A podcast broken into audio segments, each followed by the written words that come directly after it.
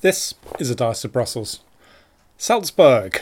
Well, gosh, just thinking back over the, 2.5 years of doing this? It's not often that I do events or podcasts like this where things have gone really oddly, if that's the right word. Maybe that's a euphemism.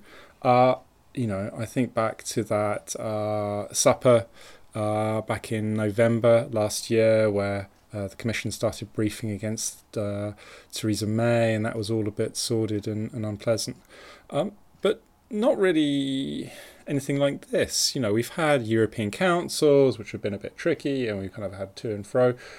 And yet here we are with this informal meeting of the heads of state and government in Salzburg, and really very difficult and potentially problematic developments as we go through. So let's maybe just think about how we're going to split this up. I think we should talk about what we thought would happen at Salzburg, what did happen at Salzburg, and what it all means in the context of Brexit. In the run-up to this meeting, it was clear that Salzburg was going to be a key point for both the EU and the UK. It was the last point, really, for some more unstructured discussions, informal discussions between the different parties before the October European Council, which is where it was originally planned that there would be a deal and a signing off. It was also really the first opportunity since the summer to sit down and see where we were off the back of the Chequers plan and the white paper that had come out in June, July this year. So it's a staging post, and everyone knew it was a staging post, and the EU had said, well, you know, it's not really about Brexit, you know, it's much more about migration, internal security, and that was actually what most of the discussion was about. Not that you'd know that from the British press coverage. So the intention really was about touching base, seeing where we were, an opportunity for people to signal intentions along the way. And I think one of the things that we expected we would see would be the EU showing that really they wanted to stick with Theresa May. Now, it's a slightly semantic point in that it's not necessarily about sticking with Theresa May's plans, because they had been very clear all summer that the plans have not been acceptable in their current form, but rather that if you lose those plans completely, you potentially lose Theresa May as Prime Minister, and then you end up with another big delay to get to a new Prime Minister, and that individual might well be someone who is less amenable to finding a solution, less able to find a solution that works for both sides. So the expectation was that there would be some warmer words, and in the run-up in recent weeks, we've kind of seen instances where people have said things, and there has been an effort to try and get that warmth come through. Interestingly, though, you know, there was no suggestion that came with a softening of positions or with something that might be a concession to the UK. Rather, it was purely about let's say that we're making progress. We can find things that we agree on. We can keep on moving on. And that was important then for the UK side because given the continuing challenge that Theresa May's had domestically on the Chequers plan, it looked like, you know, well, if she could show that the EU thought it was a bit more viable, then she could say, well, look, you might not like it, but in terms of what we can agree, this is probably as good as we can get, playing between the two, the domestic and the international levels of this negotiation. So the expectation was that it might be a bit fuzzy, that we might get some nice things being said, but I don't think anyone realistically expected that there would be any big breakthrough, and certainly there was a lot of playing down of breakthrough on substance at this point. So what went wrong? Or what went right? Well, actually, much of what we thought would happen in Salzburg is what happened. There were some discussions, both bilateral discussions between May and people like Tusk, Varadkar, other key people in the process. But also there was some roundtable discussion.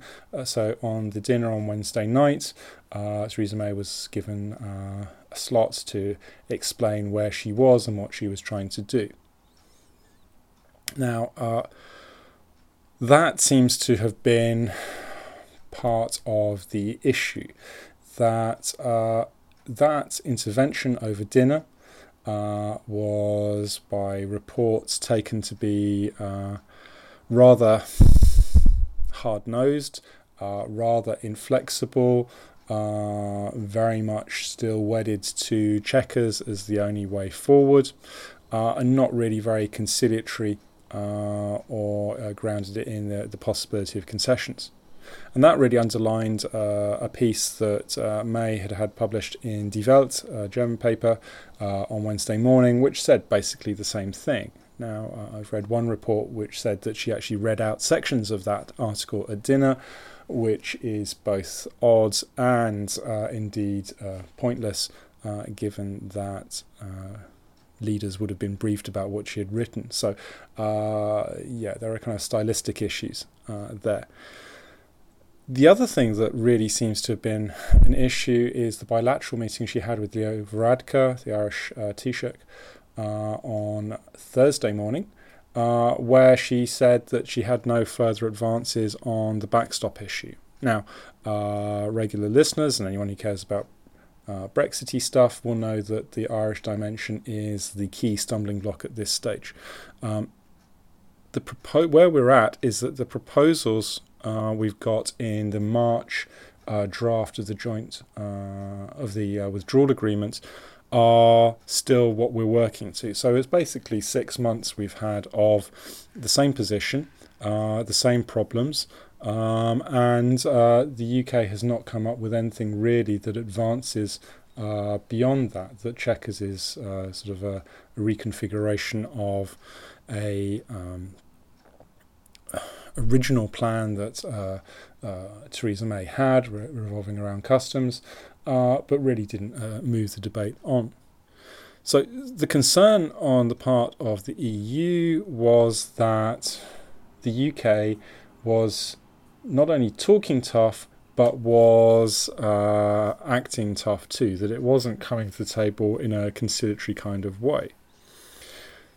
Linked to that, there also seems to be a view from the British side that they have been making some concessions on issues and that it's now for the EU to reciprocate in kind. And I think that my impression is that there was a sort of a feeling that somehow Salzburg would be a point at which that conciliation would be evidenced, that there would be talk about softening on this or that, when it was always been very clear that the EU sees this very much as the UK's problem rather than the EU's problem. The UK decided to leave.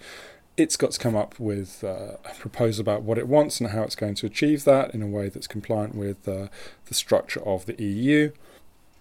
And it's not for them to sort out the UK's mess. Now, if both sides are waiting for the other one to do something, then you can imagine that then they might feel a bit frustrated when neither does that. So, to an extent, what Salzburg was about was actually just bringing more publicly the differences that the two sides have, that have been always very clear, that have been said many times before, but just doing it in a way that's much less ambiguous. And at the same time, that being provoked by a degree of insensitivity on the part of the British about how they're going to deal with the next block of time. Now, that next block of time is really crucial. As I mentioned at the top of the episode, the intention originally was that October, so in about 4 weeks' time, the European Council then was going to be the point at which a deal could be signed and then we could move to ratification. Over the summer, that's looked less and less likely, and there was talk about either leaving it until the December European Council or alternatively having an emergency meeting in November. Now, in recent weeks, that November option looked ever more likely. The discounting on an agreement in October got ever higher. The one thing that really was striking about Donald Tusk's comments at his press conference on the Thursday afternoon was saying that he wasn't going to agree the European Council for November unless October's meeting demonstrated what he termed maximum progress, that he's now put a condition on that November meeting, which is that things need to move very quickly in the next 4 weeks. Now, that's problematic for a number of reasons. Firstly, in the way of things, 4 weeks is not a long time for making what are potentially quite big movements of positions. It's not simply that Theresa May can rock up in Brussels in October and say, I've got a plan, let's sit down, thrash it out, lock the door, come out a few hours later and we're done. Rather, the UK will have to come forward with proposals well before then, weeks before, and they all need to be discussed and debated with at a more technical and ambassadorial level, with the chief negotiators, and only if they can find a broad agreement will it be taken up to the principles at the European Council level. So to do that, you need to be starting very, very soon indeed, that maybe in the next week or so. The problem is that it's another 10 days until Theresa May has her party conference.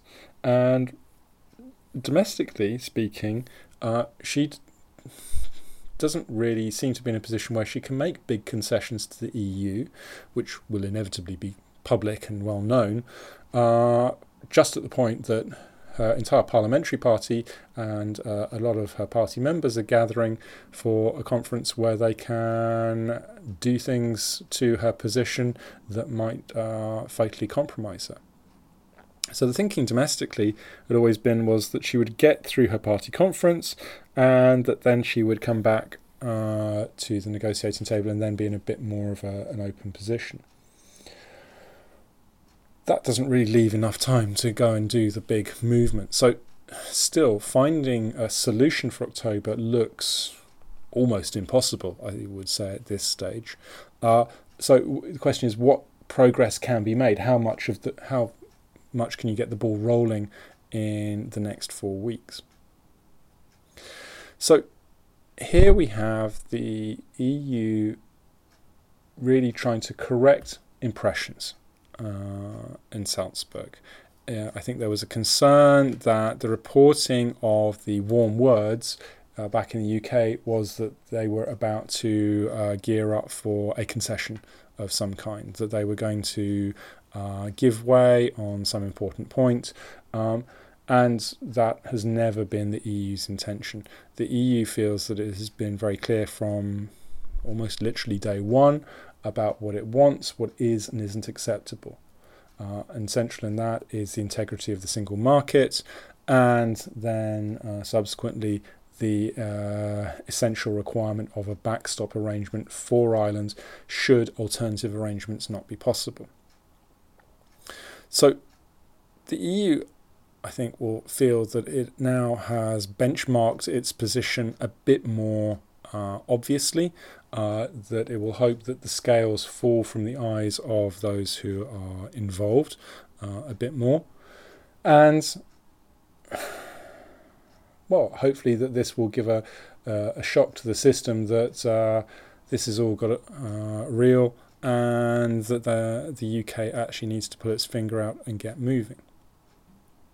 The problem is that on the UK side, there is a degree of frustration, annoyance, irritation. Again, Theresa May talking about this as sort of being a negotiating tactic, you know, that saying you don't like something is a negotiating tactic. And, you know, again, saying, well, they would say this, wouldn't they, that they're, you know, trying to squeeze some concession out of the UK. And yes, the EU is trying to squeeze a concession in the sense of the EU thinks the UK's policy is not acceptable at this stage and so needs to change. Now, the EU would prefer to have close relations. It would, however, accept closer and less close relations if the alternative was no relations at all. So still the preference is a close deal, a less close deal, and very distantly in third place is no deal at all. So the EU wants the UK to make the necessary adjustments so that it either sits more fully and properly in a close relationship, so single market alignment, customs union alignment, membership of those things as necessary, doing things closely, or alternatively saying, well, let's not try and do this bodge job of Chequers, let's drop that common rule book for goods, you know, effectively trying to have single market for goods, free movement of goods. Instead, just let's go back to something like free trade agreements of the kind that we have with Canada, plus, of course, with the particular arrangements for Northern Ireland. Now, that's really where the issue is going to come. I think a lot of the Conservative Party think, well, if we can't have this fudge, then we go down to the more distant relationship, that Canada plus type model. But still, that doesn't address the issue of Northern Ireland. There's still a very strong determination that you cannot have different arrangements for different parts of the UK. That's tantamount to breaking up the union, that there will be issues with the DUP in Parliament, if nothing else. There will be issues with Scotland, who will say, well, if the Northern Irish can have that, we want the same too. All of these things are difficult. So solving one problem means growing another one. And I think that's a real difficulty and a challenge for May. So where does this leave us then? What's the way out of this? Well, for some, they would argue that the way out of it is just to walk away. This is the EU showing its true colours, that you've got to do everything or do nothing, so we should just do nothing. And, you know, let's be done with it all. The alternative view is one that I think is probably more likely, which is we need to remember what is trying to be agreed at this point. The withdrawal agreement is not an agreement about the whole of everything. It's not all of Brexit. It's just about wrapping up the old relationship. It's about dealing with the financial liabilities, the regulatory and the legal responsibilities that are there, and then, you know, some transitional arrangements to get us to the future. That's all that the withdrawal agreement covers. Now, that matters because Chequers is really about the future relationship. It's about how things will be in our bright future when everyone's happy and we don't argue with each other. Now, those two things are different things. The connection is that what we're working to in negotiation terms is this withdrawal agreement, the draft of which we already have, and then attach that a political declaration which says this is our aspiration to work towards this form of a relationship, and there you can put in language about the Chequers kind of relationship or that another kind of relationship or whatever. You know, the thing that kind of writes itself. It's a bit blah blah, it's a bit fluffy, it's warm words, and we mustn't forget our joint destinies or our joint history or our joint experience or whatever. That political declaration is not legally binding in the way that the withdrawal agreement is.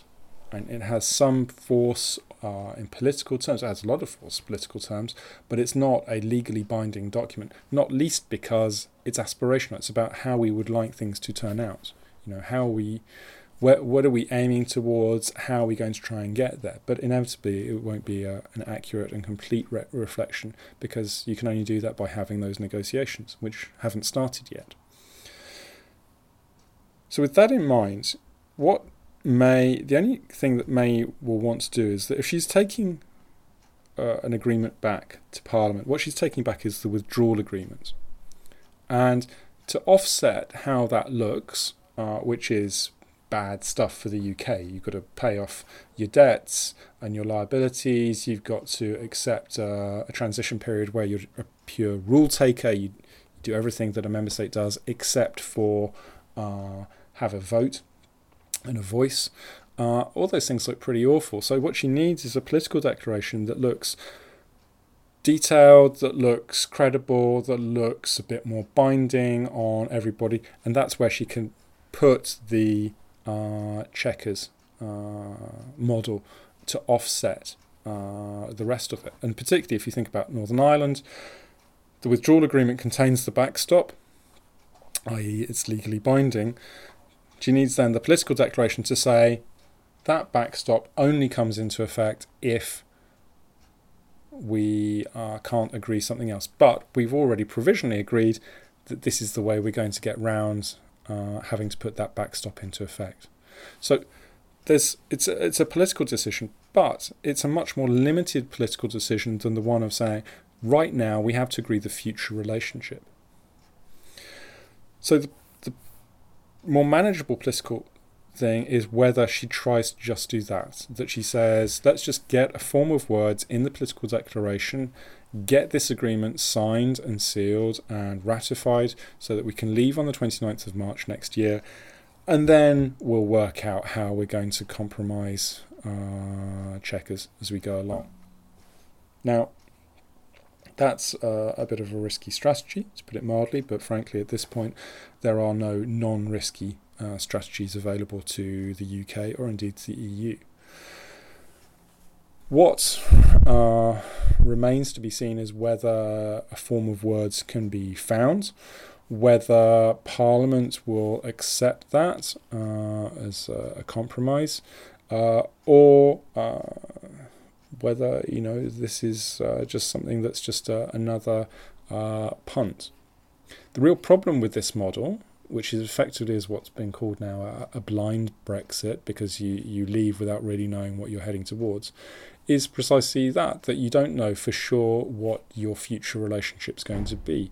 It also means that transition period through to 2020, the end of 2020, is definitely not long enough, because it means you won't have got nearly far enough along those future relationship discussions to have a chance of getting a text in place by the end of 2020.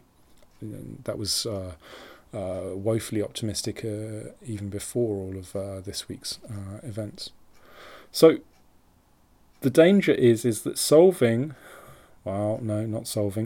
that in sidestepping a problem now, that you end up creating a bigger problem further down the line. And it's a bigger problem because the UK will be in a different position, because it will no longer be a member state. It will be, together with the EU, in a transition period that is highly problematic to extend. We know that there are serious legal questions about whether it can be extended. There are some reports today that perhaps you could have another mechanism for extending transition, but those details are vague, and from what I've seen, I can't really see how they can be made legal in all of this. So potentially, to avoid that cliff edge on the 29th of March, 2019, you simply have replaced it with an even more stark cliff edge on the 31st of December 2020. Now, if I've learned anything in the last couple of years, it's that politicians' timelines don't extend a year and a bit into the future. Right now, a lot of political calculations are being made on the basis of what needs to happen today, perhaps next week. So With that in mind, that makes it perhaps more likely that we end up with this blind Brexit model. What we'll see in the next couple of days is how the domestic reaction to Salzburg plays out, whether May doubles down on her intransigence, whether she is forced by the party to make some kind of statement. But this is not a happy place for the negotiations.